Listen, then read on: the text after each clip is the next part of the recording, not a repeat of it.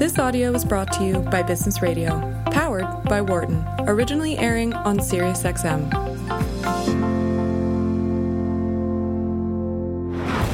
From the campus of the University of Pennsylvania Wharton School. This is Leadership in Action on Business Radio. Welcome to Leadership in Action on SiriusXM's Business Radio, powered by the Wharton School. I'm Jeff Klein, Executive Director of the Ann and John McNulty Leadership Program, and I'm here on Zoom with my good buddy, Dr. Anne Greenhalgh. How are you, Ann? I'm great, Jeff, and happy to be here today with you, and very much looking forward to our interview. Oh, absolutely. Absolutely. And we should note our third host, uh, the doctor, the good doctor. The Mike, good doctor. uh, I believe, uh, well, I know he's out this week. And do you know what? Do you know what he did this week, Mike? Or what did Mike do? Uh, Mike ran the CEO Academy oh. up in New York, and so he was with uh, a collection of our faculty, including our wonderful dean Erika James, and a whole host of uh, former and current teacher, uh, former and current CEOs who are the teachers teaching newly minted CEOs who are the students. So um, in a uh, in that spirit of lifelong learning, yeah, uh, Mike continues to plow ahead. Yeah, he's uh, he's amazing and a CEO whisperer. well, let's see. We'll remind our listeners that new episodes of our show premiere every Friday, 9 a.m. Eastern, here on Business Radio, Sirius XM, channel 132. And don't forget to follow us on Twitter at SXM Business.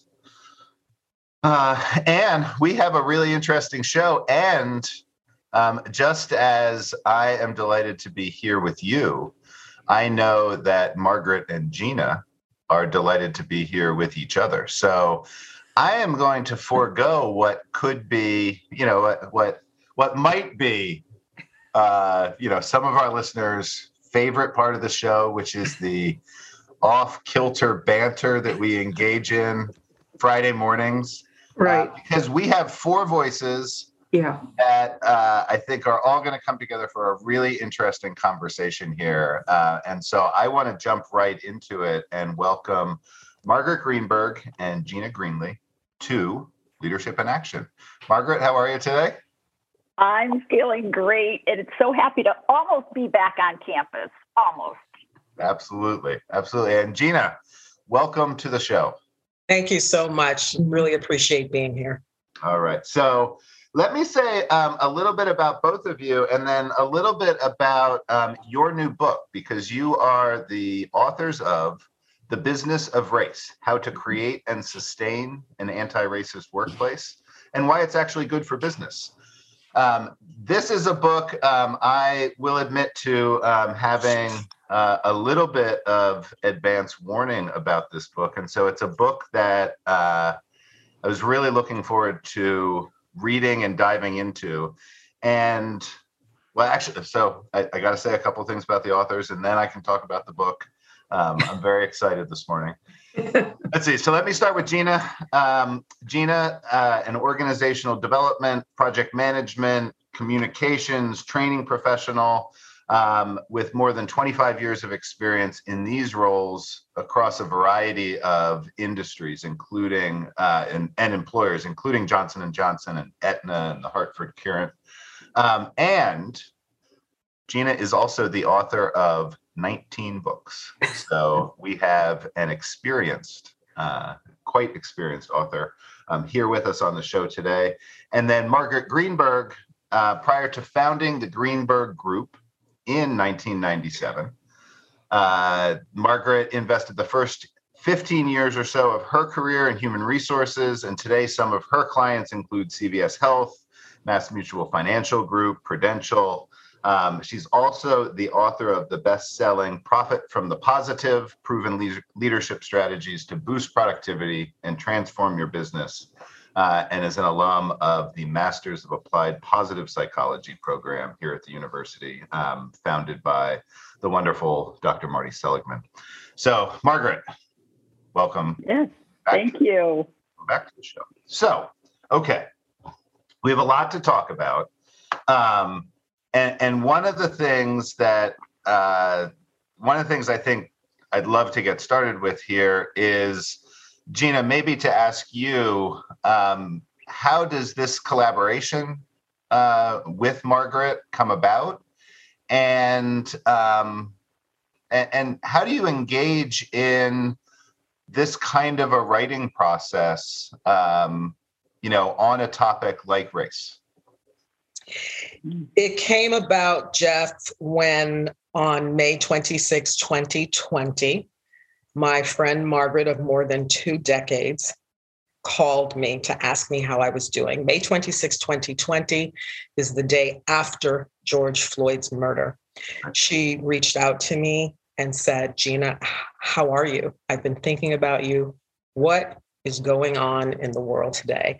And Margaret left the space open for me to share a, a variety of feelings. And I also shared some stories about my experiences as a Black woman in the United States. Note that Margaret and I had known each other for, for more than two decades at this point. In fact, I hired Margaret um, 20 years ago, uh, hired her consulting firm to do mm-hmm. some work when I was the director of strategic planning at the Hartford Courant. So, and yet, uh, we had been so close. We had lived in the same state, Connecticut, and we had never spoken about our racial identities. Maybe, you know, I can count on one hand the number of times we've done that. Mm-hmm. So this was really uh, an opportunity for a, a long-term friendship to to go to another level. So Margaret just held that space for me, and I shared um, some stories with her, and then she said to me, Gina, you you've written so many books and it's on so many different topics. Why don't you tell these stories? And I said, uh, because if I do so, I will be summarily dismissed as the stereotypical angry black woman. Mm-hmm. No one's going to listen. If it, if it were enough for for for black women and black people to say, "Hey, this is what we're experiencing," you and I would not be having the conversation about George Floyd's murder. So, um, and I said, if you were to write about it, you would be summarily dismissed as the privileged white woman. No one's going to think that you have, you know, you are not um, going to be. It's not going to be felt that you can speak to this because you have, you do not have this lived experience. So I said, no, I'm not going to write about it. And Margaret, what did you say? He said, Well, maybe we should write something together. And of course, not a book. I was not thinking a book. I was thinking, let's write an article together. And because we're both business professionals, um, the platform we chose was LinkedIn. Mm-hmm. So we wrote one article called um, The Workplace is the Perfect Place to Discuss the Undiscussable, meaning race and racism. And there was such an outpouring of support and comments and dialogue that happened, you know, over this LinkedIn format, um, that we decided to write another article and another and another. And it, it, turned into, you know, six articles. Gina's in Florida. I'm up in Maine. So we're separated by thousands of miles. But of course, we're doing all this virtually anyway, right, with COVID. And uh, COVID actually gave us the space too to write because you know we're, we weren't socializing as much anymore, right? We're kind of smuggled in, and um, so yeah, we started with the just writing articles, and then Gina, you, well, you tell me? I've been wanting, uh, as you mentioned, Margaret co-authored a wonderful book, "Profit from the Positive," with her dear friend and co-author um, Senia, um, and so I've I've been wanting to um, reel Margaret in to co-author a book for mm-hmm. years, and um, I thought this was the opportunity. I thought she would be. She was so busy with profit from the positive and all her other responsibilities as a consultant and a teacher and a lecturer that I thought, here's my moment.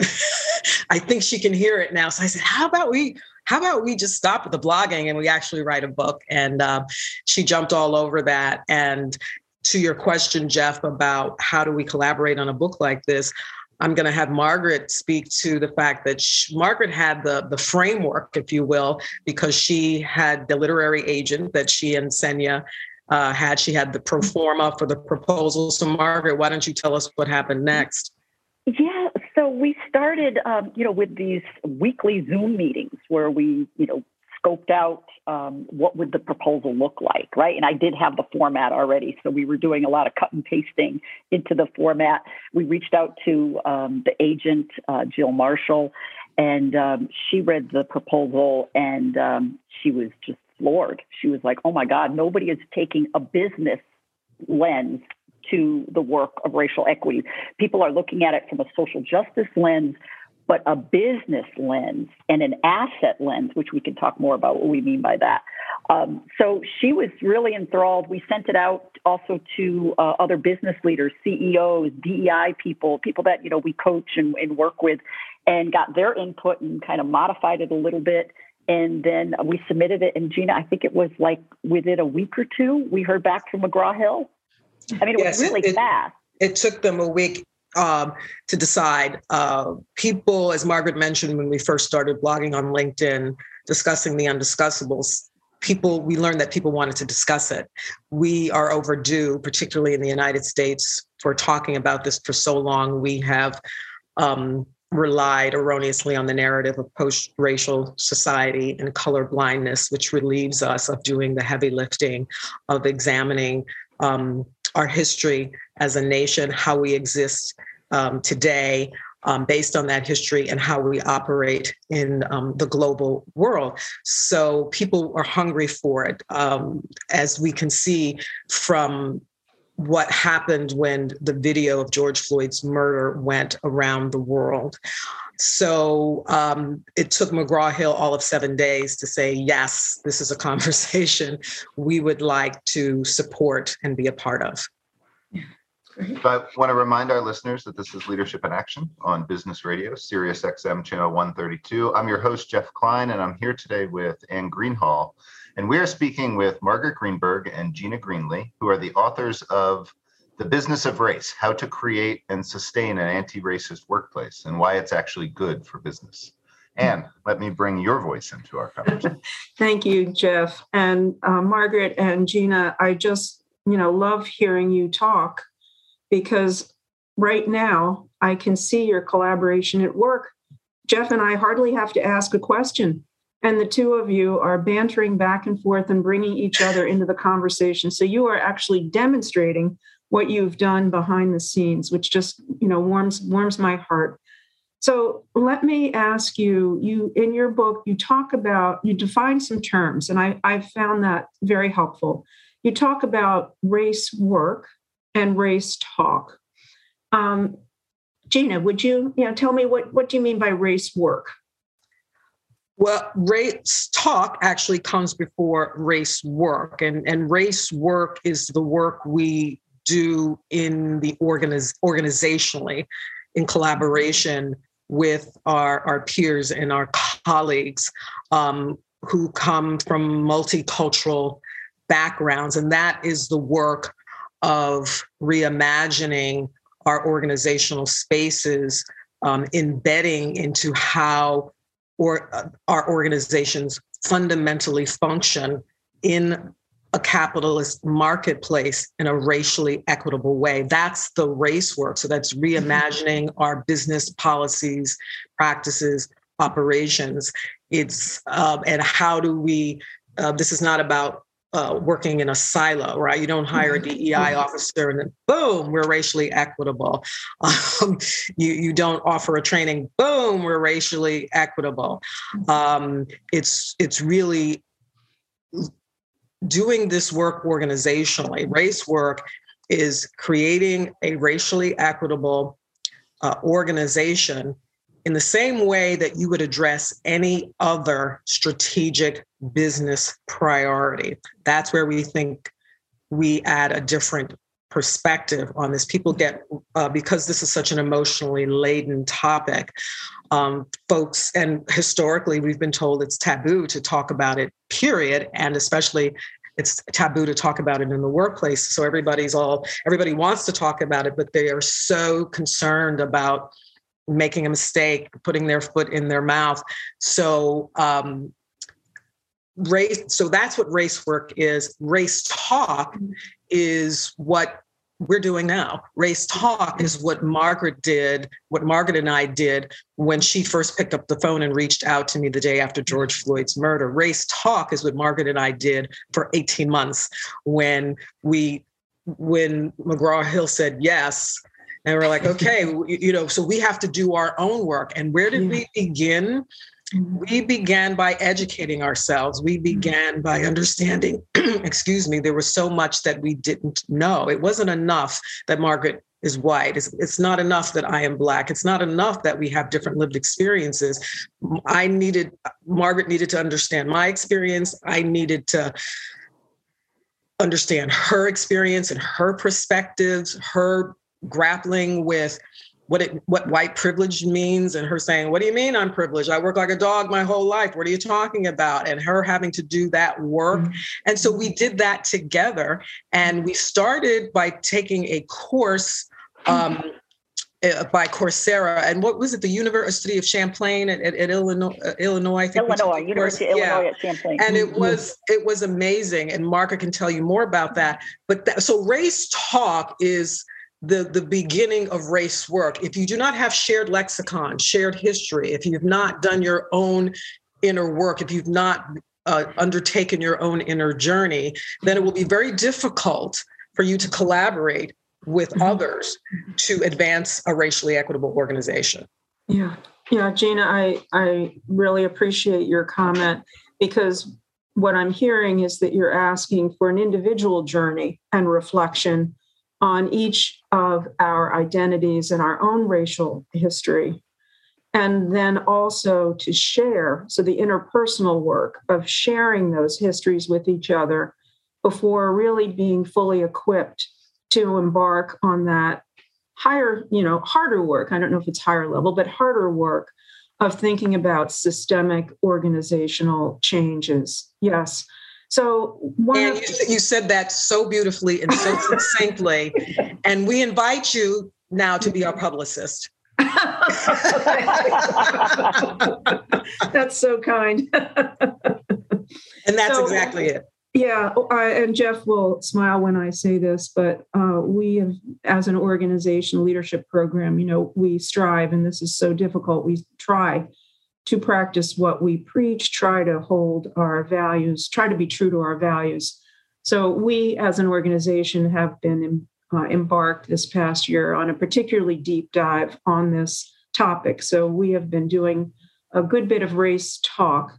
And I have to say that one of the um, outcomes that I that I knew intellectually, but really have felt more viscerally, and I'm borrowing an expression that came out of our discussion, but how racialized gender is.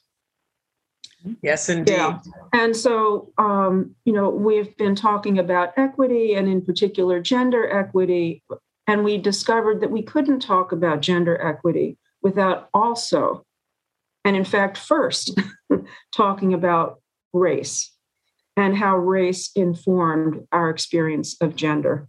So I, I, just want you to know that I appreciate your definitions uh, of race talk and, and race work. And Margaret, I'm just might turn to you because mm-hmm. as someone who is presents as white and as female, and therefore inherits a sort of tailwind of privilege that lifts you up. I'm just wondering about that uh, experience of recognizing the privilege that you brought to the relationship and to your work experience. Could you could you touch on that? Because I think that's a journey for a good number of women in our position. Yeah, um, I, I, will say what Gina mentioned the course that we took at the very beginning, just to begin the education process. In addition to reading umpteen books and research and whatnot, uh, one of the in the course, one of the very first assignments we had to do was to um, identify how do you how do you identify yourself, right? And we have to write a paper on that. And I said I identify myself as a mother, um, a wife, um, a coach, a business professional, a lover of all things outdoors. You know, I started writing about all that. Um, and never did I write about um, feeling, um, you know, that I was disenfranchised in any way. And then there, there was another question about, well, of all of these roles, be it uh, gender, um, hobbies, relationship, uh, which one might you have felt somewhat oppressed by? And I, I really had to think for a minute. And I grew up in a very blue collar family. My father was a foreman in a factory. I was never expected to go to college. Like he didn't think girls like needed to go to college, right? We were going to stay home and have babies. And I remember thinking, well, I guess the one role that um, I had experienced some oppression, not to the degree uh, of what Gina was talking about, uh, but was as a as a, a woman in right. a corporate environment, right? So I did uh, experience that. And when Gina and I started doing our own race talk, right? And we, uh, she was going to write um, the part about white privilege, right? We were really trying to take on different roles, right? and uh, so, you know, we divide and conquered, right? You take this, I'll take that, and then we exchange and get edits and feedback and back and forth, back and forth, you know, hundreds of edits. Uh, and after struggling with white privilege, I don't know, Gina, how, how long did you really like work at that? I mean, it was it was weeks I think. I no? I think one of my my struggles, um, and I'm I'm laughing here because this journey is riddled with with struggles. It's mm-hmm. riddled with mistakes. It's mm-hmm. riddled with foot in mouth, chew vigorously. Mm-hmm. One of the themes in the business of race is that you will make mistakes, people. So you know, get your mind around it. because that is inherent to growth. Mm-hmm. And one of the reasons that I think people want to talk about this are, and but are so afraid is because they are afraid of making mistakes. They are afraid of saying something that will they feel depict them as something that they're not. They are we are so afraid. And on the one hand, that's healthy because that means we're stepping out of our comfort zones.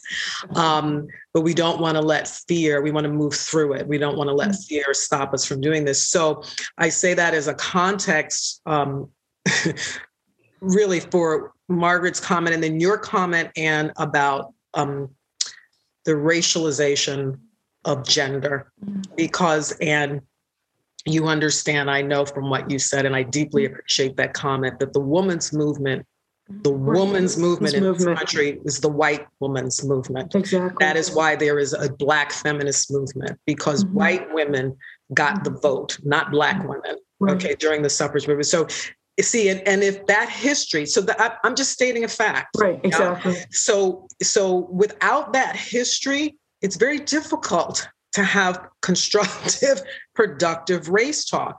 If you mm-hmm. have women let's say, you know, white women, women who do not identify as brown, black, or a person of color, whether they're Asian, Latino, Latina, um, without that history, someone might suggest that someone who looks like me is playing the race card when in fact i'm i'm all i'm doing is recounting the actual history of the suffrage right. movement and legislation in this country so with that as context one of a part of my journey and I'm I'm I'm I'm you know, and I'm my heart's fluttering a little bit. Is yeah. I wanted to make my white friend understand this. Yeah.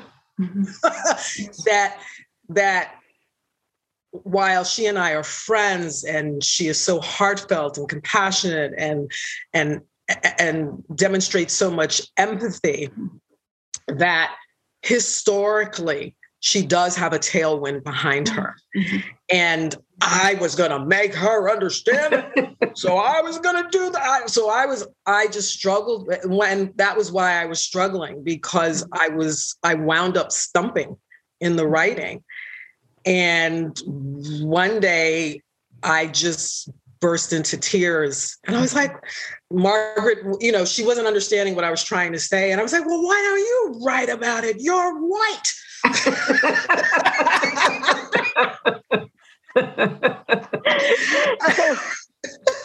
I did. I was like, oh. I was like, give it to me, girlfriend. I'll, I'll, I'll write, you know.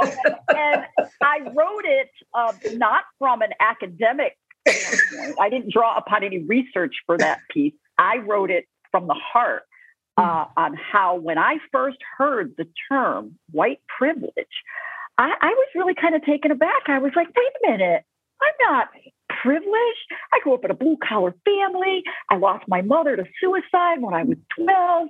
I wasn't expected to go to college. I worked my butt off. I waitressed. I, you know, babysat. I temped. I did all, you know, I, you know, I, I, I felt like I didn't have any privilege at all.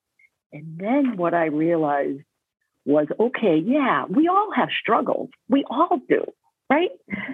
But the one struggle I didn't have was the color of my skin. Mm-hmm. And that was like the light bulb went off for me. And and so that's what I wrote about. I wrote about that kind of uh, aha moment for me. And and so but yeah, I was so grateful when Gina just said, "Well, hey, I I've worked on this, and man, this is tough." now, there's other places in the book that you might think, "Oh, that must be Gina's voice," or "Oh, that must be Margaret's voice." And guess what? I guarantee 50% of the time you'll be wrong.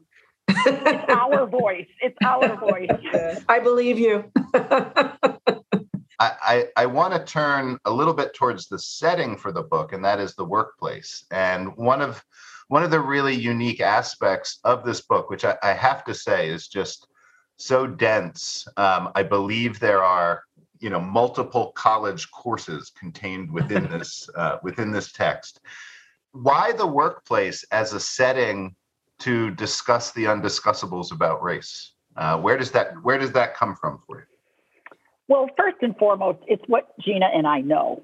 We are business professionals that have worked inside organizations and outside of organizations. So first of all, that's what we know. There's other societal institutions, you know, like like government and, and healthcare, right? um, education, uh, but we chose the workplace because that truly is what we know. And we also believe it's a very influential uh, domain, right, in our society. So there's really six reasons, though, why we think the workplace is the perfect place to advance racial equity. And first and foremost, it's the place where oftentimes it's the first place where people interact with someone who is different from themselves different in terms of their race, their ethnicity, their religion. In fact, it's where Gina and I met. Our paths probably would not have crossed had it not been for the workplace. So that's number one. Number two, every day people come together in any organization, regardless of what your product or service is, um, they come together in what we call a ready made coalition. Right? Depending upon the size of your organization, you might have a few people, a dozen people, um, hundreds, if not thousands, uh, even tens of thousands of, of people. And so you have this ready made coalition that already has a shared purpose, right? They're working towards something. So why not leverage that already existing coalition to now influence uh, society and influence the workplace? So that's number two. Uh, three, why we believe it's the perfect place is because we have to routinely learn new skills, new competencies, right? To remain employable, to remain relevant. We all have to do that. And we believe that um, one of the 21st century competencies is the ability to work in a multicultural society. So that's the, the third reason. Um, fourth, it is the workplace is where there is still a modicum of civility. Okay, if you try to talk about race, it, it, you know, in line at the coffee shop or somewhere else, it, it might escalate or deteriorate. But in the business world, we have norms that guide people's behavior. So there's still this modicum of civility. So that makes it an, another reason why. Um, fifth, the workplace um, is a catalyst for transformational change. It has been since the Industrial Revolution through the digital revolution. It's where we see change happening in real time. In fact, uh, most recently with the pandemic, we've seen how businesses, in many cases, were ahead of government another institution, right? But the but business was ahead of government in, in many ways in terms of protecting their employees. So business is truly a catalyst for societal changes. And then lastly, um, businesses don't operate in a vacuum, right? Businesses influence society, and society influences business. It's what we call in the OD, in the organizational development world, bi directional. So one influences the other. So we just believe that business with innovative leaders and committed employees that we really can advance racial equity in both the workplace that will then in turn influence society. We don't believe businesses can do it alone. Those other institutions need to be a part of it too. Uh, but we believe that business can really have a profound positive impact. Anne, why don't we bring you into the conversation too? Oh, thank you, Jeff. Margaret, Gina, I'm I'm persuaded. You know, I I agree. I agree with you.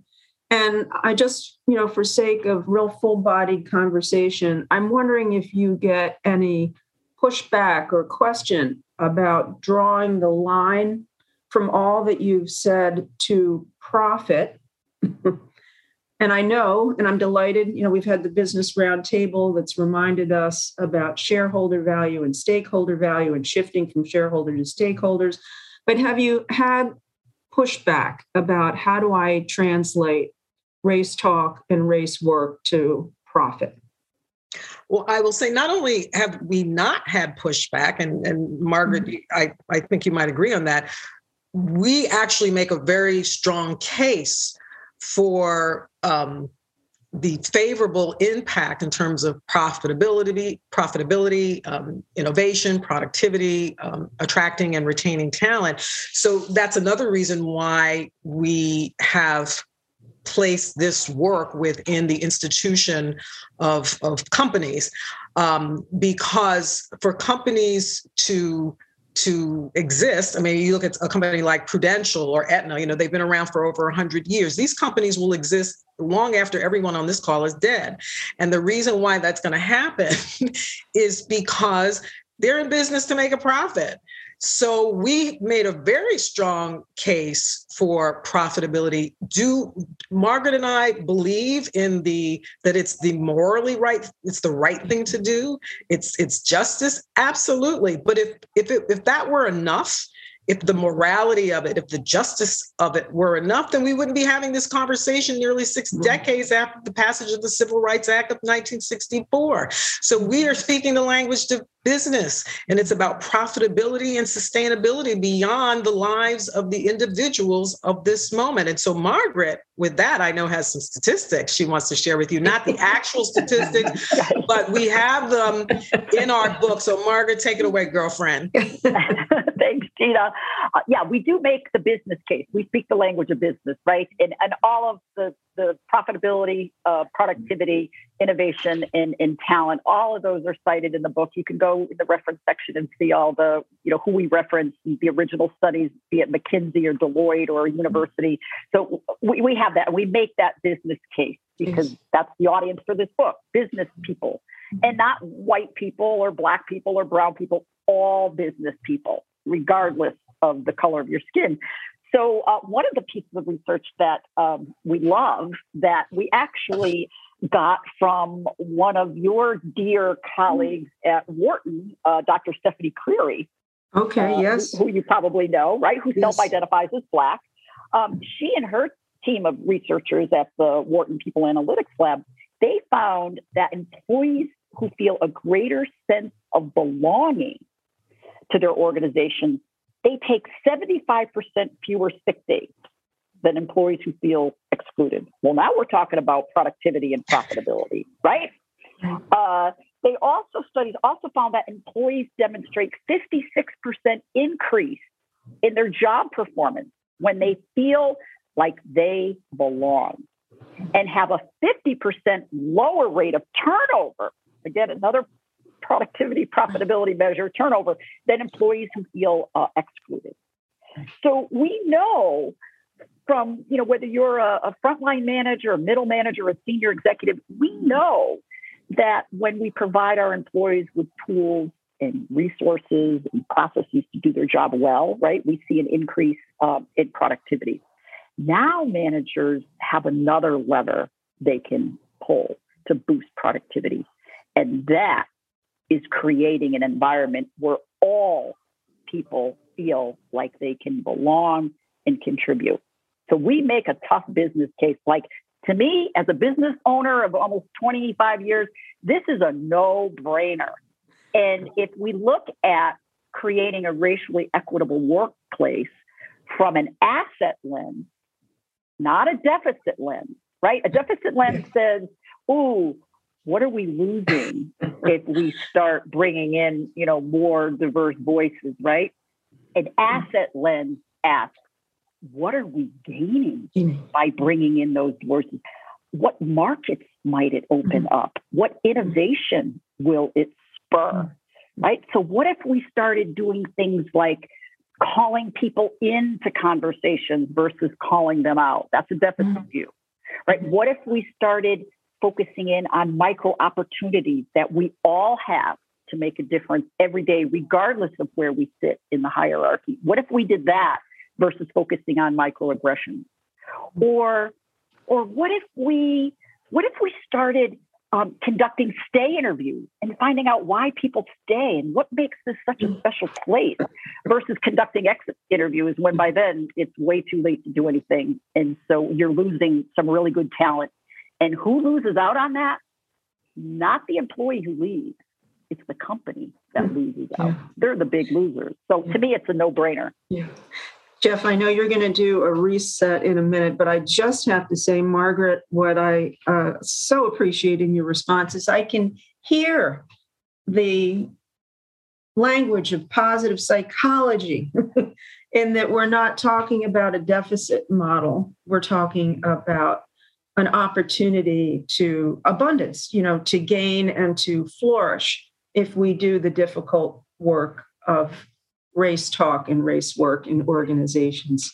And Anne, I just have to say, if you would ask me, it's been 15 years now. I was in the first MAP, Masters of Applied Positive Psychology class. If you would ask me 15 years ago that I would be applying positive psychology to race, I, I think I would have looked at you like, say what?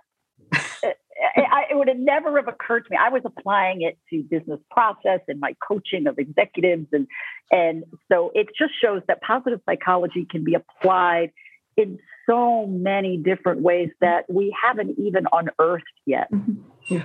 Oh, thank you, Jeff. Back to you. All right. Well, I will take this opportunity to remind us all that this is leadership in action. Uh, and that includes you. I'm reminding you that this is leadership in action. Um, we're on Business Radio, Sirius XM 132, and Anne and I are talking with Gina Greenlee and Margaret Greenberg, who are the authors of The Business of Race How to Create and Sustain an Anti Racist Workplace and Why It's Actually Good for Business. So I, I'm, I'm going to select one of the many questions that are bouncing around in my head. Um, and I'm going to take. Uh, take this opportunity um, just to say that I was really struck in the book by the the meta perspective that you take on, and and and what I mean by that is the book discusses um, two things that that I spend way too much thinking about. Um, the first is how do we learn how to learn, and the second is how do we think about how we think, right? And so when I saw when, when I saw this discussion and these chapter titles, um, you have to know you went right to um, uh, just a, a, very sweet spot in my own heart. And, and, I wonder, Gina, if I could start with you here. Um, you know, one of the one of the imperatives, one of the reasons for using the workplace as a setting um, that that Margaret had Margaret had talked about was learning new skills and, and this 21st century skill of being engaged in a multicultural workplace. You know, you hear that, you say to yourself, yes, okay, that makes sense. I want to do that. I want to be engaged. What is the the pre-work that's necessary, similar to our race talk and race work discussion, so that we're ready to learn how to learn to work in in this kind of a setting? Thank you, Jeff. First of all, I love I love the term meta. and I love that you got yes. It our book is very meta. Um, it, it's not enough to be inside yourself as an individual. It's not enough to have multiple individuals doing that to work together, we must go further upstream and mm-hmm. understand how, as humans, yeah, mm-hmm. as a species, wh- what we share is how we learn and how we grow and how we evolve and how we think. So that's where that's literally where we began our writing. The after McGraw Hill said yes, we said, okay, well, the first thing is we have to help people understand before you can even tackle the content. In this case, it's race. And this is this is uh, what organizational development professionals do. Yeah, whether I'm talking about moving something, you know, technology to the cloud, whether I'm talking about uh, uh, getting um, an executive team to um, use a new perf- performance management tool, or whether I'm talking about reimagining my business practices and policies so that um, we have a more racially equitable workplace, doing it fundamentally not having it siloed under HR or in the training, the first thing I'm I'm going to do is before I even get to that content, I need to understand the context, the meta, what is going on because how let's say Prudential moves technology to the cloud is going to be very different than how the Hartford Courant does it. And I did it actually. it's very different from how CVS Health does it or how Everfi or CFR. So so before we can get to the the it right? In this case racial equity we have to look at that context and so that's exactly what we did with the book. So before before you just dive into race which is so and racism which is so emotionally charged what organization we step back and we do what organizational development people do. And we say well let's first jeff help people understand how as humans we learn. What are the stages of you know, we use the conscious competence learning model. We cite that model when we don't know what we don't know. And then we do know what we don't know. Ooh, that's really uncomfortable. and then how do we how do we take that undertake that journey? The same thing with learning understanding how humans think and doing it with and understanding how humans change.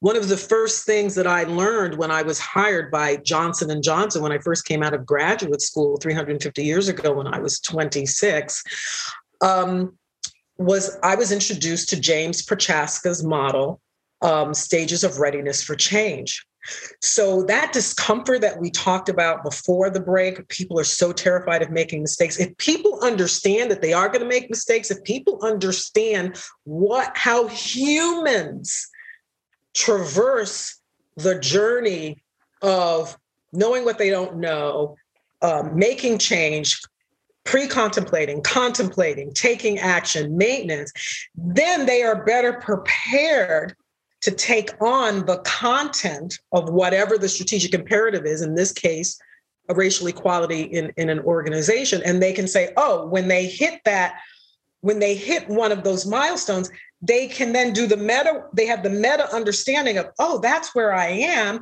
And it becomes less scary. That's a huge part of psychological safety, which is so important when you're dealing with content that is so emotionally charge. So that met, that's literally where we started because we're OD people. We start with the context and then we move to the content. So thank you, thank you, Jeff, for um, bringing out the meta, how to learn, how to learn how we learn, and how to learn how we think. Yeah, yeah. And, think about how we think. Gina, I, I, I just love, um, I love that reframing because what it gives all of us the opportunity to do is as we move from not knowing what we don't know to now knowing what we don't know um, that's something to celebrate as opposed to something to experience to and to use margaret's word mm-hmm. before to experience as a deficit mm-hmm. right and and margaret can you um, connect into this before I, I, hand it back to anne again um, and, yeah. and, i'd love i'd love to hear a little bit more about um, the comment that that anne made earlier how does positive psychology and this asset based mindset, um, how does it really guide organizational leaders to um, engage with, sponsor, prioritize um, these kinds of discussions about race and racial justice in the workplace? Mm. Well, really, um, that asset lens is one of the themes that's woven throughout the business of race. And we actually offer some tools that are grounded in positive psychology too. Uh, you might be familiar with um, the SOAR analysis. Uh, instead of a SPOT analysis, which is kind of common in business schools, right? Strengths, problems, opportunities, threats that's been around forever. Uh, we look at what are the strengths, um, what are the opportunities that we see, uh, what are our aspirations, specific to, you know, in this case, we're talking racial uh, equity, um, and then results. The R are results. And again, we bring the business uh, lens as well, right, as the in addition to the asset or positive psychology lens, because in business we we measure everything. Mm-hmm. We have to, right? We have to have metrics, and math doesn't lie. Um, so you might think you have a racially diverse workforce because your measures or your metrics might show that you have a 40% uh, people of color. Uh, but then you start digging deeper and you start to unbundle that data and you you find out that the people of color that you've hired are all at entry level or first line supervisor level, and you might have maybe 1% at the top of the house. So, unbundling data, um, again, I know that's not a positive psychology uh, tool necessarily, but I think it's that asset view combined with a business view is what's really uh, important. We also, another positive psychology um, uh, researcher that we draw upon is uh, Carol Dweck and her work around growth mindset, uh, which we, have done a, a, lot around, um, and that instilling in people that to, in order to do this work, you have to take on a growth mindset. And to think you're going to have zero defects and not make a mistake, that is magical thinking. Uh, you will make mistakes. And we write about some of the mistakes we made um, mm-hmm. in, in the book along our own journey, which, by the way, we are still on our journey and always will be. And out of the more than two dozen business leaders we interviewed for the business of race, uh, do your own inner work, and it's a journey. Came up again and again and again, unprovoked, you know, not no leading questions on that. It just came up in the interviews again and again and again. So, Anne, I'm um, I'm going to have to use my take back chip. That's okay. Uh, because Time is we've had such a great time. yes, we're, time we're, is tight. we're barreling we're barreling towards yeah. a conclusion. Um, so rather than than have you ask a question, Anne, I will instead ask you, mm. what is what what is one of the things that you're really taking with you from this conversation um, that you're going to continue to to work with? Well, I think I'm I'm going to go all the way back full circle to the very beginning, and Margaret's reaching out to Gina to ask Gina, Gina, how do you how are you feeling? How are you doing after the death of George Floyd? Because I think that uh, the reaching out took empathy and courage and and the willingness to say how I'm feeling also took empathy and courage. So I think having an openness, openness to learning and to growth is fundamental to the conversation that we are talking about. And being willing to sit in that ambiguity and not knowing, knowing, you know, knowing that there are things I don't know and then I may discover those things that I don't know. And that could be destabilizing. but being willing to uh, embark on those conversations with others, I think is really fundamental to making the kinds of change that we're all, that we all here are hoping for. Well, thank you, Anne, and and we want to say, uh, Gina Greenlee, Margaret Greenberg, thank you so much for for joining us today to talk about your new book, The Business of Race: How to Create and Sustain an Anti-Racist Workplace and Why It's Actually Good for Business. For our listeners, thank you all so much for joining us today. And if you have a question about something you heard on today's show, please email us at businessradio at SiriusXM.com. Be sure to follow our show on Twitter at SXM Business. And once again, special thank you to our guests, Margaret Greenberg and Gina Greenlee. I'd also like to thank our producer, Patty Hall, and our sound engineer, Chris Tooks. I'm Jeff Klein. I'm here with Anne Greenhalgh, and you've been listening to Leadership in Action on Business Radio, powered by the Wharton School, Sirius XM 132. For more guest interviews, check out our Wharton Business Radio Highlights podcast on iTunes and Google Play.